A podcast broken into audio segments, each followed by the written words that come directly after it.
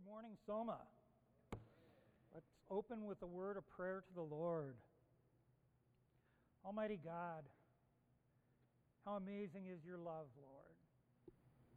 Your beautiful plan of salvation, of redemption of your people, to have a people of your own. Heavenly Father, how amazing this entire plan that you had that your Son would come down from heaven to save us. We who have gone astray, we who have wandered off, we who have not paid you the honor that you are due. Heavenly Father, how great is your plan to redeem even us. Lord, we thank you for this morning. We thank you for this opportunity to come, to listen to your word, to hear what it speaks to us to understand just a little bit more about Jesus and what he did for us. Heavenly Father, we thank you for all these things. We thank you and bless your holy name. In the name of Jesus, amen. I feel a little bit torn about today, actually. Um, today might be my last time to deliver the message from Isaiah. We'll have to see. Bill, Bill may toss me a, a bone here at the end. Um, we'll wait and see. Um, I don't know about you, but I was reviewing all that we did in Isaiah, and Isaiah is like an old friend now. I look forward to reading what he has to say. And there's a couple of pieces in today. You know, I've always asked the question of how much did Isaiah actually know? I think we actually get some of those answers today in, in the passage. And you'll, you'll see kind of what Isaiah is saying to God. And you'll understand where I, you know, what's, what's heavy on the heart of Isaiah here. So uh, it's, it's actually a beautiful piece. Isaiah's message asks for the Lord to bless Israel with a hunger for God we look at Isaiah here and we see the great promise that God has given in his words. So let's go ahead and start. Um, verse 15. We're finishing up uh, Isaiah 64. Sorry, is that right?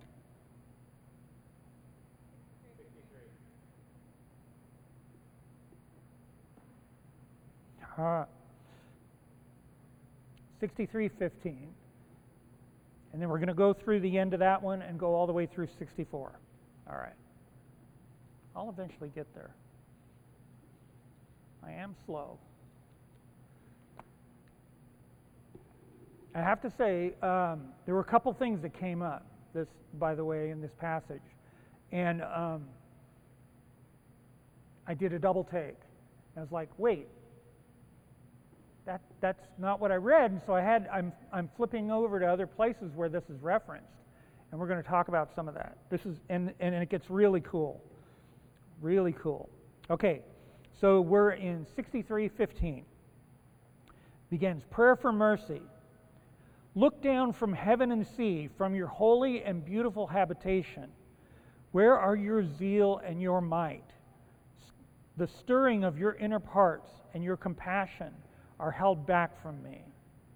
So, this prayer for mercy begins with a plea that Isaiah is giving, laying before God, a plea for the Lord God to cast his gaze downwards from his beautiful and holy throne room in the heavens down to his people. And the prayer opens by asking for the Lord to act on his heartfelt feelings and his compassion for his children. And it's almost like Isaiah is perhaps even challenging God a little bit here, is what he's doing with what he's asking. So here in verse 16, for you are our Father, though Abraham does not know us, and Israel does not acknowledge us. You, O Lord, are our Father. Our Redeemer from old is your name. So, verse 16 here, Isaiah is saying, The Lord is our Father.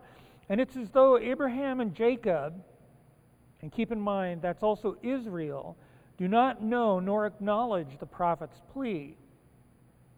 And Isaiah remembers God's place in this relationship as the only one who can save. And so Isaiah says, You are a redeemer. Continuing on, verse 17. O Lord, why do you make us wander from your ways and harden our heart so that we fear you not? Return for the sake of your servants, the tribes of your heritage. The Lord is the one who makes us, and the Lord determines if we should honor him or not. Should we not pray that he guard us from wandering astray? Should we not pray that he soften our hearts to his perfect and mighty plan of redemption for the earth? And especially so for those of us who are his church, his representatives of heaven here on earth. How should we act knowing that the whole earth looks at us? And when they see us, they lay that upon the Lord. Our behavior is a reflection of God, on God. It's a little bit like unruly children, right? Does your mother know? Leanne, I have to restrain her every once in a while. We're, we're in Walmart or something. I'm going to go tell it. No, you're not. We're going this way.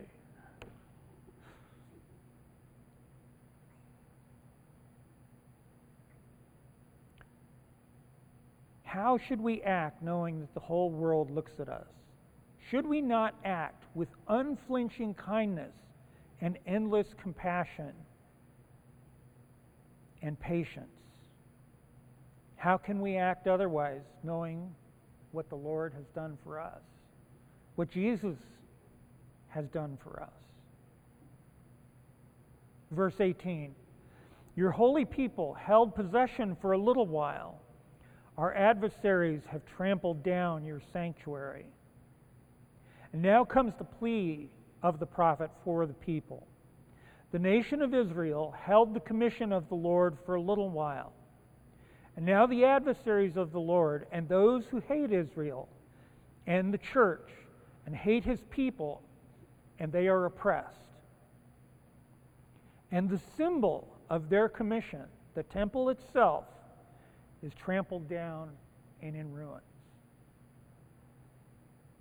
You can imagine what sort of conflict that brought upon the people of Israel. Verse 19 We have become like those over whom you have never ruled, like those who are not called by your name. The nation of Israel and the people of the living God are as those who have no home, no rest, no peace. They are led off into bondage, slaves to foreigners, just as those who never knew God, wandering in darkness, in fear, and slavery. They never had a place to worship the Lord. The Lord did not come down and reveal himself to them.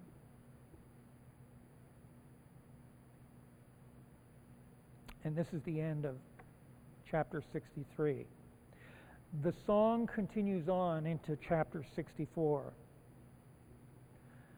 Isaiah continues with his plea Oh, that you would rend the heavens and come down, that the mountains might quake at your presence. Here, the very first verse For the sin of unbelief, the prophet asks for the Lord to come down and rend the heavens that the Lord God Almighty would come down before his people and cause the mountains to quake in his mighty presence. That doesn't sound like a prayer of unbelief to me. That sounds like a, the plea of a believer asking for the Lord to make his presence known to all the peoples. Continuing on in verse 2 As when the fire kindles brushwood and the fire causes water to boil, to make your name known to your adversaries, and that the nations might tremble at your presence. A daily and subtle mystery of the universe, the boiling of water over a flame. evidence of God and his handiwork before our very eyes. Isaiah wants God to come down and make his presence known so that the people will believe, in the same way that water boils because it is exposed to a flame.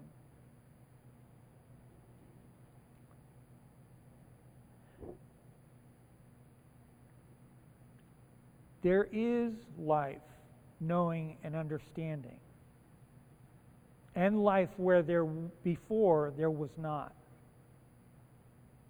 From nothing, a person. The very creation of God made in his image. Do we stop to praise the Lord for his plan, even in times of conflict and turmoil? Isaiah asked that God make himself known to his people. Verse 3 When you did awesome things that we did not look for, you came down. The mountains quaked at your presence. The great and the small, the quaking of mountains, and things we did not notice. I don't know about the rest of you, but we have a huge ant problem in our house. And we're struggling actually at times to keep them like out of the pantry and there's cinnamon spread around on the floor and they don't like cinnamon by the way it, it's, it's a desiccant so when they crawl across it it sucks all the water out of them and, and they die fairly rapidly trick and by the way, the cinnamon's not bad for dogs, so you don't have to worry about it if you have a, an animal in the house. But at the same time, it's amazing just to watch them, how they work so hard to make their homes. Sometimes in the evening when we go out and walk, the, the mounds along the road, you can see the ants just working busily, trying to, you know, blades of grass going down into the hole their lives are pretty amazing. Um, something to think about. If you take the total mass of ants on the earth, it outweighs all the people on the face of the earth by about a factor of 10. There are that many ants.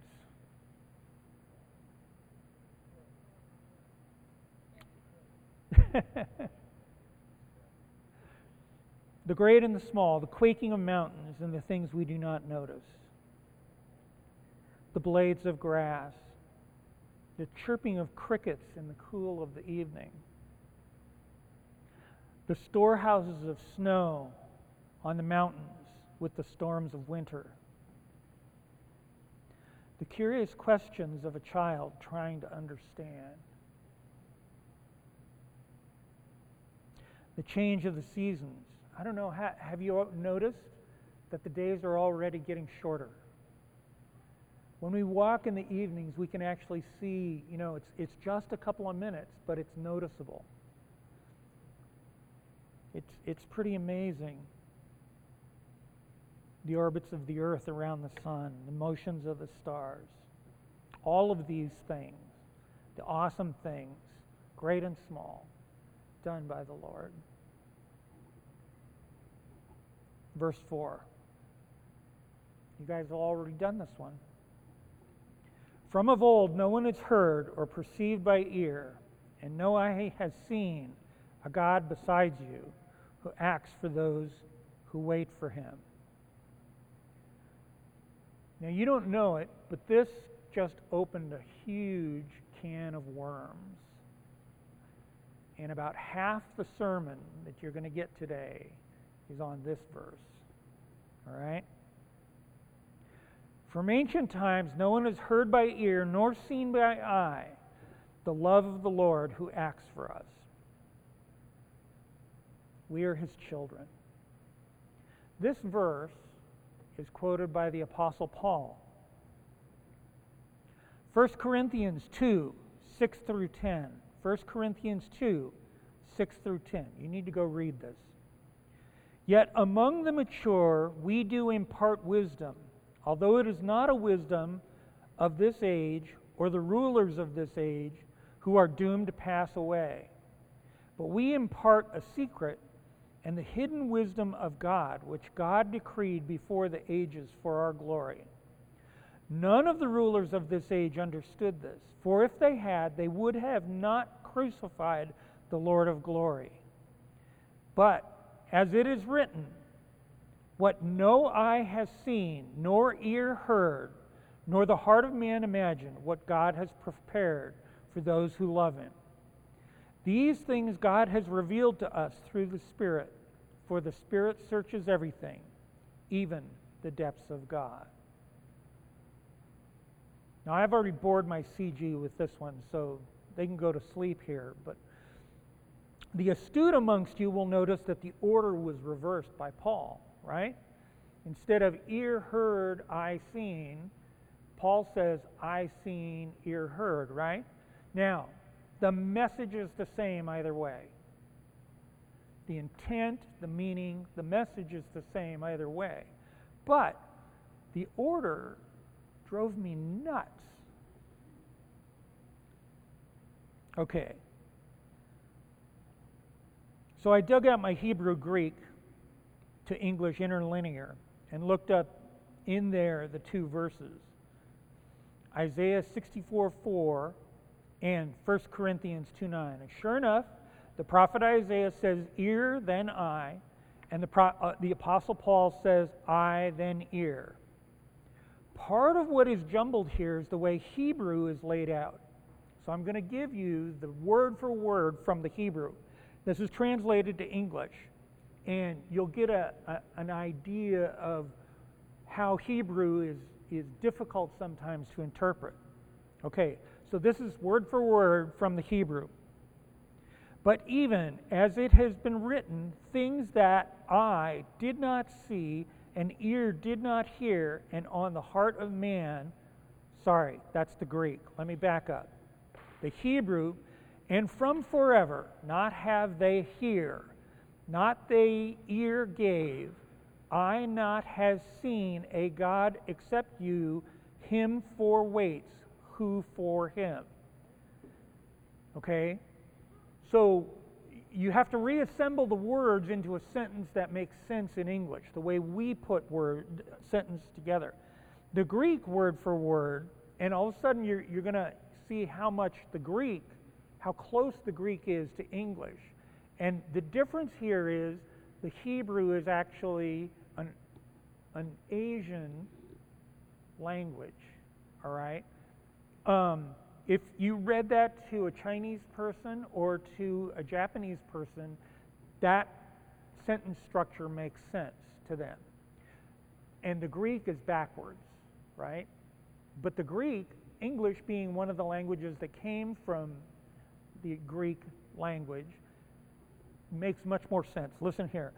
But even as has been written, things that eye did not see and ear did not hear, and on the heart of man did not came up, how prepared God those loving him. So there's a little bit of awkwardness there at the end, but the, the Greek to English is not that far off. Okay. Now it's possible that Isaiah said his in that order to make it rhyme in Hebrew. Paul's makes more sense to us. Much more, it, it's much closer to English. Okay, so now I went and I started digging up all my translations in the house. I'm driving my wife nuts. I've got like eight Bibles laid out Okay, so um, I, I started looking at other translations, and I went back to the Septuagint. Keep in mind, the Septuagint is Greek, and it's a translation of the Old Testament into Greek. Short diversion here. Something I need to tell you about Greek, all right? So the Greek, when it was written down at the time of Jesus and into the rest of that century, is all capital letters. There are no spaces, there's no punctuation, and they're all just put together. And so when you look at it, you go, oh, there's the word, there's the word, this is the word, that's the word. Okay? You, you, can, you can see it, but you, you have to stare at it for a while. But like the, the verse breakouts, none of that exists, all right, in the original language. Okay, by the time John dies, the upper and lower case has happened, and spaces have been added between the words. There's no punctuation yet. The punctuation doesn't come for another 50 years or so into the future. So we have scrolls, papyrus scrolls of the letters of the apostle Paul and John and Peter, and those papyrus have punctuation and spaces. And all of a sudden it's like readable. Now they don't have verses yet, but but the letters all because and this is literally happening at the time the church is being put together. So Eh, there's this fascinating thing that's going on right at this time. Okay, so I looked up the Septuagint, and keeping in mind it's the Hebrew to Greek, all right? And from there,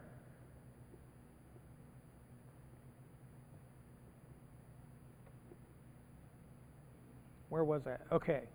Septuagint, the Codex Vaticanus, all right? Now, the Codex Vaticanus, a codex, by the way, is a book, what you would recognize as a book.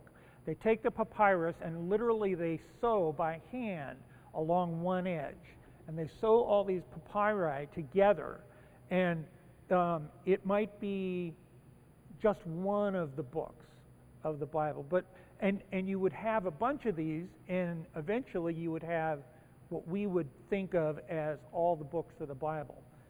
But even like the libraries, the great libraries, like the one at Alexandria, which got lost, by the way, and and so we, the place burned down. I mean, you want to talk about one of the most horrifying things that could happen. You have these priceless, irreplaceable items. And by the way, the way those books got made, there was no printing press. Somebody, somebody would sit down and write by hand the entire Bible. That was actually a thing. You, you measured a person's worth. It was sort of like their, their resume or their curriculum vitae by how many Bibles they had created. And so, in a lifetime, a person who was really, you know, dedicated to this might have four Bibles that he had written, or maybe five. That's that's that's huge amount of dedication to do that. You had you had somebody who had done one Bible. That's pretty impressive. If they were, you know, a young person, age 30 or so, that would be a huge big deal. So you can imagine what it is when a library burns down. It's, it's just devastating the amount of, of work that went into what's being lost at that time. Okay. The Codex Vaticanus was put together in about 325 AD, so about 600 years after the Septuagint. Now, the Codex Vaticanus is all Latin. And what they did was they took the Septuagint and they translated it into Latin. So now you have a translation of a translation. And you want to start talking about a mess and losing what the meaning of the original was, that's what's starting to happen. Okay? And so people don't like translations of translations. They like to go back to the original source material and try and interpret from the original source material what's going on. All right. So then the next one you get is the Vulgate. And Jerome, one of the early fathers of the Catholic Church, actually our church, because the Catholic Church was the church, um, Jerome was commissioned by the Pope to do a translation because they now had a complete Hebrew Old Testament and they had a complete New Testament in Greek. And so, from this Hebrew and Greek, he made an all Latin Bible. And the amazing thing to me, now this happens in 425 AD when Jerome starts this. And I don't know how many years it took him, but I, I imagine it took probably like five years to put the whole thing together in Latin. That particular, the Vulgate, was the de facto Latin Bible of the Roman Catholic Church until, you're going to love this, 1979. So stop and think about that. It's over 1,550 years. So the, the work that Jerome did was really outstanding work. Okay. So then you get to English, all right? And so I dug out my Wycliffe and looked at these same two verses in the Wycliffe. I looked it up in the Geneva Bible, and the Geneva Bible was the one that was used by John Calvin and Ulrich Zwingli and Martin Luther. And I looked up the King James Version and the Revised Standard Version, the NASB, and the ESV. And here's where it really gets interesting. Keep in mind the message is still always the same, the meaning is always the same. In general, eyes are more important to people than ears. We rely on our vision far more we rely upon our vision far more than what we hear. When we hear things, we're always trying to interpret what we hear. And you can imagine what it is for a blind person to try and navigate in the modern world. Okay. Um, you've probably all experienced when someone walks up to you from behind and they stop just out of sight, just behind your shoulder. But you can sense they're there. Okay? Um, this happens in our, our household all the time. Um, the body absorbs the background noises. So there's a hole in the audio environment around, around us. And if that person stands close enough, you can sense their body heat. Okay? And th- this, this happens, like I said, in our household all the time. Leanne has to be within inches of me to perceive her body heat. But if she's a foot away, I can hear her. I don't hear anything, but I notice that there's a hole in the audio environment, especially like with the fans running. By the way, um, when, when we kick on the coolers the night before, we need to turn the heater off because I got here this morning and the heater was running full blast with the coolers. So I, I went and flipped off the heater was the first thing I did when I got here this morning. I thought it was pretty funny. Okay. So even though she's about a foot away, I can hear her there. But I can see her a long ways before I can hear her, and I know that she's, you know, long, I know she's coming long before she arrives. Okay, back to Isaiah and Paul. The Wycliffe is translated from the Vulgate. Remember what I said about translation of a translation? Actually, I'm amazed the Wycliffe is, good, is as good as it is. You look at the letters and you go, this is gobbledygook. But if you pronounce the letters it's immediately recognizable as English. I, I have to read it out loud, and all of a sudden it's like, that's what those words are. But you look at it and you're going, those consonants all don't go together. I'm sorry, that, that doesn't happen. Not in English. Okay. So,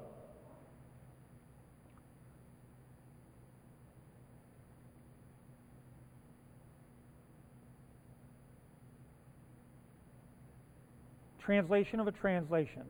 Okay, the first Bible, as we would recognize, that is Old Testament, New Testament together. I already talked about the Codex Vaticanus, and it was assembled about 325, all in Latin.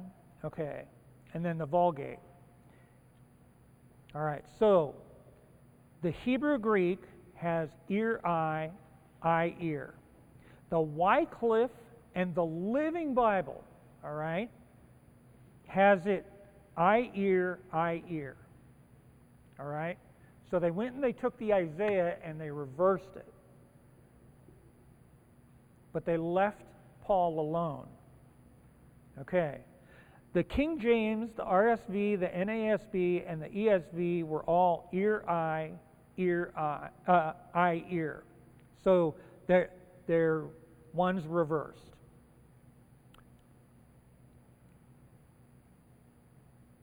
And then at that point, I, I was off and running on all the different transla- English translations. Um, let me give this part to you. King James Version was from 1611. The Geneva Bible was from 1560. Um, the King James Version, by the way, it, the reason it exists um, is uh, King James himself did not like the Geneva Bible because it talks about, and remember, the reformers are trying to overthrow the Pope at that time. And so they don't like the Pope. And this comes out in the way that they translate. And so every time Jesus is railing at the Pharisees, this gets great emphasis in the Geneva Bible. And King James doesn't like that because they're talking about usurping authority. And the king doesn't like this. Okay, so Wycliffe is 1395, the Great Bible in 1539, and that's readable. That, by the way, that's also the one called the Chain Bible, where there's a great Bible that sits on the pulpit and it's chained to the pulpit. And people could go to the church and they could open the Bible and they could read it because it was in English. Um, King James, 1611. The pilgrims brought Geneva Bibles with them, not the King James. Fascinating. Um, the American Standard Version in 1901, the RSV in 1952, the NASB in 1971, and the ESV 2001. By the way, the editors in the list of, of uh, people who helped put this together include R.C. Sproul, J.I. Packer, John Piper, and Wayne Grudem. Um, And that's pretty cool. Keep in mind, all through this, the Vulgate lasts all the way to 1979. So, none of these things change what Isaiah or Paul wrote, but the meaning is the same either way. When I run into these little pieces, I love it. Somehow, the struggles all these people have with these two verses and trying to make them match, or do you leave them alone? To me, that reveals something about the nature of God. And I love that. And the one other thing I need to throw in here so you have this, somehow you lose something when you translate, right? But when Jesus quotes the Old Testament, he ends up quoting the Septuagint. He doesn't quote Hebrew to the people, he quotes the Septuagint. Now, I remember when I got that, it was like, that's really, you know, Jesus is trying to tell me, I mean, he's t- talking to me directly. You know, you make way too much of this stuff, Al. You're not paying attention to what's important the message, not the words.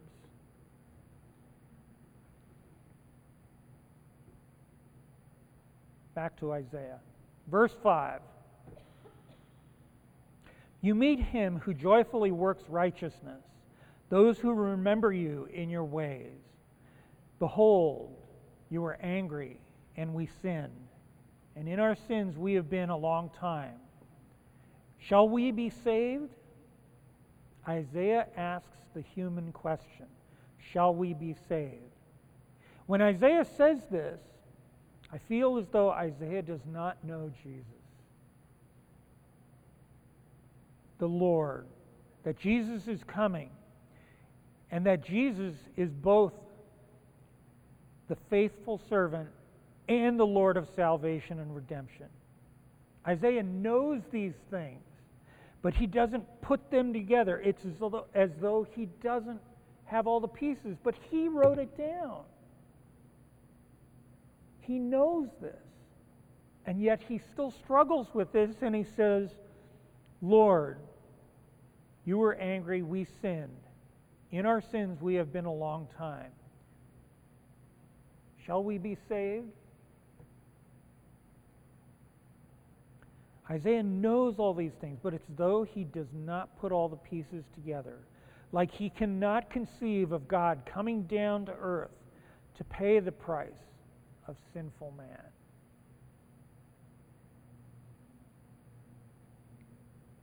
Verse 6 We have all become like one who is unclean, and all our righteous deeds are like a polluted garment. We all fade like a leaf and our iniquities, like the wind, takes us away. Here it is again. Isaiah is asking a very human question Shall we be saved? How can we be saved, Lord? Our sins are so great and so many. Our iniquities, like the wind, takes us away. Our righteous deeds are like a polluted garment. He's talking sewage here.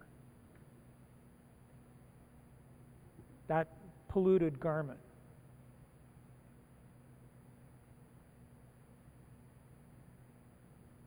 Verse 7 There is no one who calls upon your name, who rouses himself to take hold of you.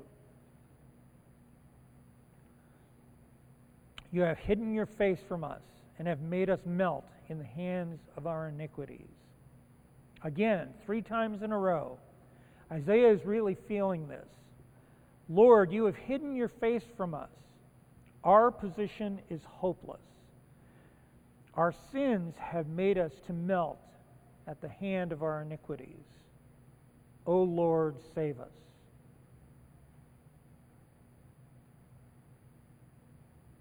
Here comes the other key verse in here that there's a bunch of pieces you need to hear. Verse 8. But now, O Lord, you are our Father. We are the clay. You are our potter. We are all the work of your hand. Verse 8, now again, back to the faithfulness of the people of God. O Lord, you are our Father. We are the clay, you are the potter. We are the work of your hand. The prophet Jeremiah speaks to this. Jeremiah 18, 1 through 12. Jeremiah 18, 1 through 12. The word that came to Jeremiah from the Lord Arise and go down to the potter's house and there I will let you hear my words. So I went down to the potter's house, and he was working at the wheel. And the vessel he was making of clay was spoiled in the potter's hand. And he reworked it into another vessel, as it seemed good to the potter to do. Then the word of the Lord came to me O house of Israel, can I not do with you as this potter has done, declares the Lord? Behold, like the clay in the potter's hand, so are you in my hand, O house of Israel. If at any time I declare concerning a nation or a kingdom that I will pluck up and break down and destroy it, and that if that nation concerning which I had spoken turns from its evil, I will relent of the disaster that I intend to do to it. And if at any time I declare concerning a nation or a kingdom that I will build and plant it, and if it does evil in my sight, not listening to my voice, then I will relent of the good that I intended to do to it. Now therefore, say to the men of Judah and all the inhabitants of Jerusalem, Thus says the Lord Behold, I am shaping disaster against you and devising a plan against you. Return everyone from his evil way and amend your ways and your deeds. But they say, That is in vain. We will follow our own plans, and will everyone act according to the stubbornness of his evil heart. Jeremiah. The Apostle Paul, Romans 9 20 to 26. Romans 9 20 to 26. But who are you, O man, to answer back to God? Will what is molded say to its molder, Why have you made me like this? Has the potter no right over the clay to make out the same lump, one vessel for honorable use and another for dishonorable use? What if God, desiring to show his wrath and to make known his power, has endured with much patience vessels of wrath prepared for destruction, in order to make known the riches of his glory for vessels of mercy? which he has prepared beforehand for glory. Even us, whom he has called, not from the Jews, but also from the Gentiles? As indeed he says in Hosea, Those who are not my people I will call my people, and her who was not beloved I will call beloved. And in the very place where it was said to them, You are not my people, there they will be called sons of the living God.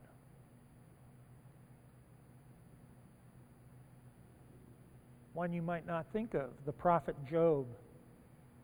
Job 10, 8 and 9. Job 10, 8 and 9.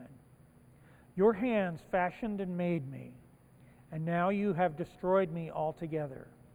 Remember that you have made me like clay, and will you return me to the dust?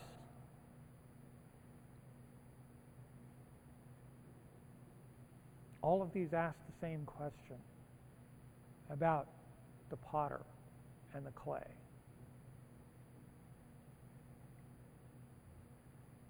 Isaiah, verse 9. Be not so terribly angry, O Lord, and remember not iniquity forever. Behold, please look, we are all your people. The prayer and the plea for mercy. Do not remember our sins, Lord. Forgive us. We are your people. Isaiah doesn't answer the question how. He just says, Lord, make this happen. Verse 10 Your holy cities have become a wilderness. Zion has become a wilderness. Jerusalem, a desolation. The devastation of the city of Jerusalem, the destruction of the temple. How can it be? The destruction, the desolation, Woe to the people of the city of the Lord.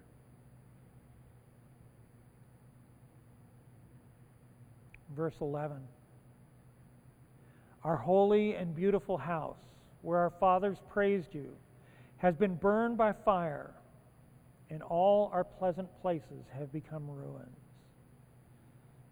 O Lord, the temple has been destroyed, the temple in which our fathers praised you and sacrificed to you. It is all ruins now.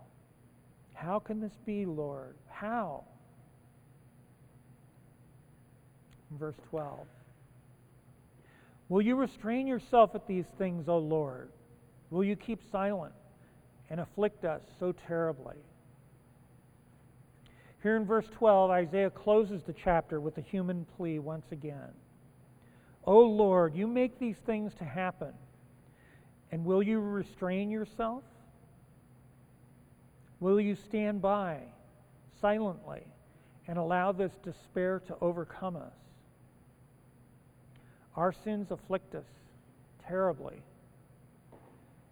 And how can this be overcome? And this closes our passage this week. We know the answer to the question that is being asked. You notice the human plea here, the prayer for both righteousness and justice and at the same time for grace and mercy. Prayers like this make it clear to me that Isaiah did not fully know the plan of God.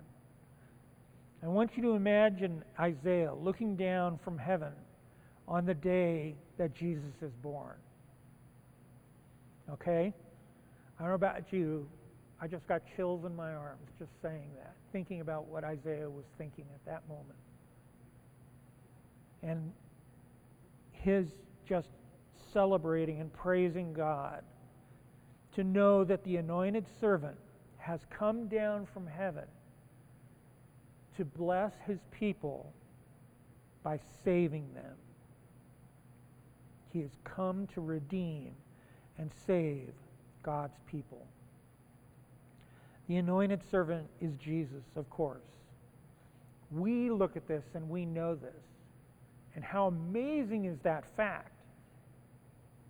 And glorious Zion is the collective God's people, the church, Jesus and his church. We are that church. We are that bride, cherished and celebrated by the Lord. We are the New Jerusalem. By the way, as I'm writing this down three days ago, as I'm writing these words, our dog is sound asleep very nearby. She is so happy in her dream that she's wagging her tail, sound asleep, and her tail is on the floor.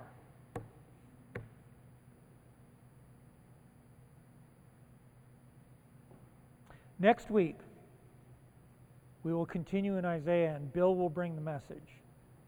There's an awesome opening to chapter 65, and I want to hear it. So God brings judgment and then redemption. Isaiah proclaims a new thing is coming from the Lord.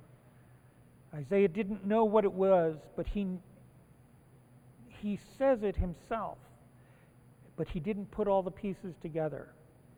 The Lord makes the way of, of righteousness and justice. God is bringing in all the peoples, all the nations of the earth will come to God's holy mountain. God is wholly just. He is wholly faithful. God knows what the great problem is the problem of sin. And God knows the only way that that sin can be atoned for to allow the redemption of God's people, to allow the salvation of the church.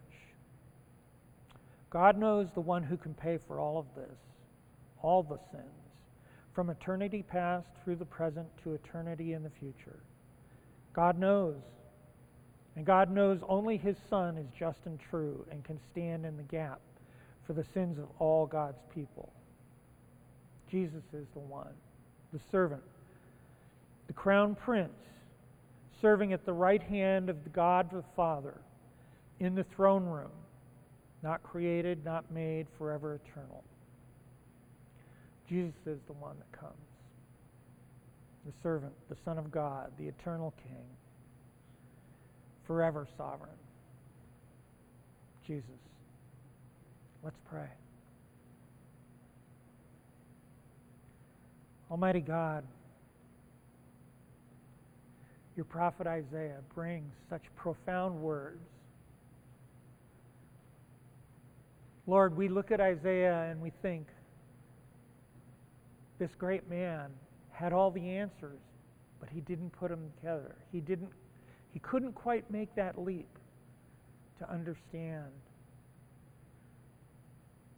your plan, your perfect heavenly plan,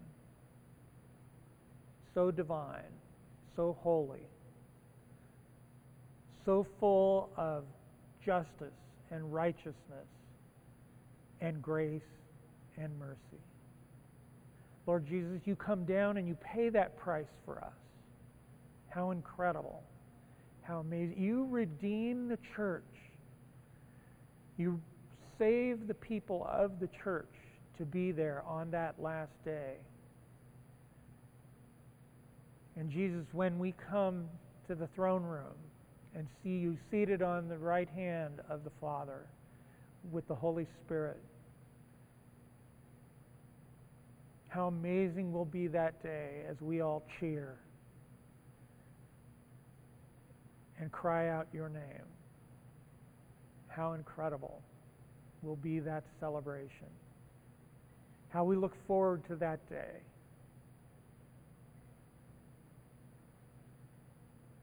Heavenly Father, I want to go ask Isaiah, what was it like on the day Jesus was born? Did you celebrate? Because you finally understood How amazing. How beautiful. Lord, we are in awe. Lord Jesus, we thank you for paying that price to redeem all of us, to save all of us, your church, to be there on that final day. We thank you, Jesus. Amen.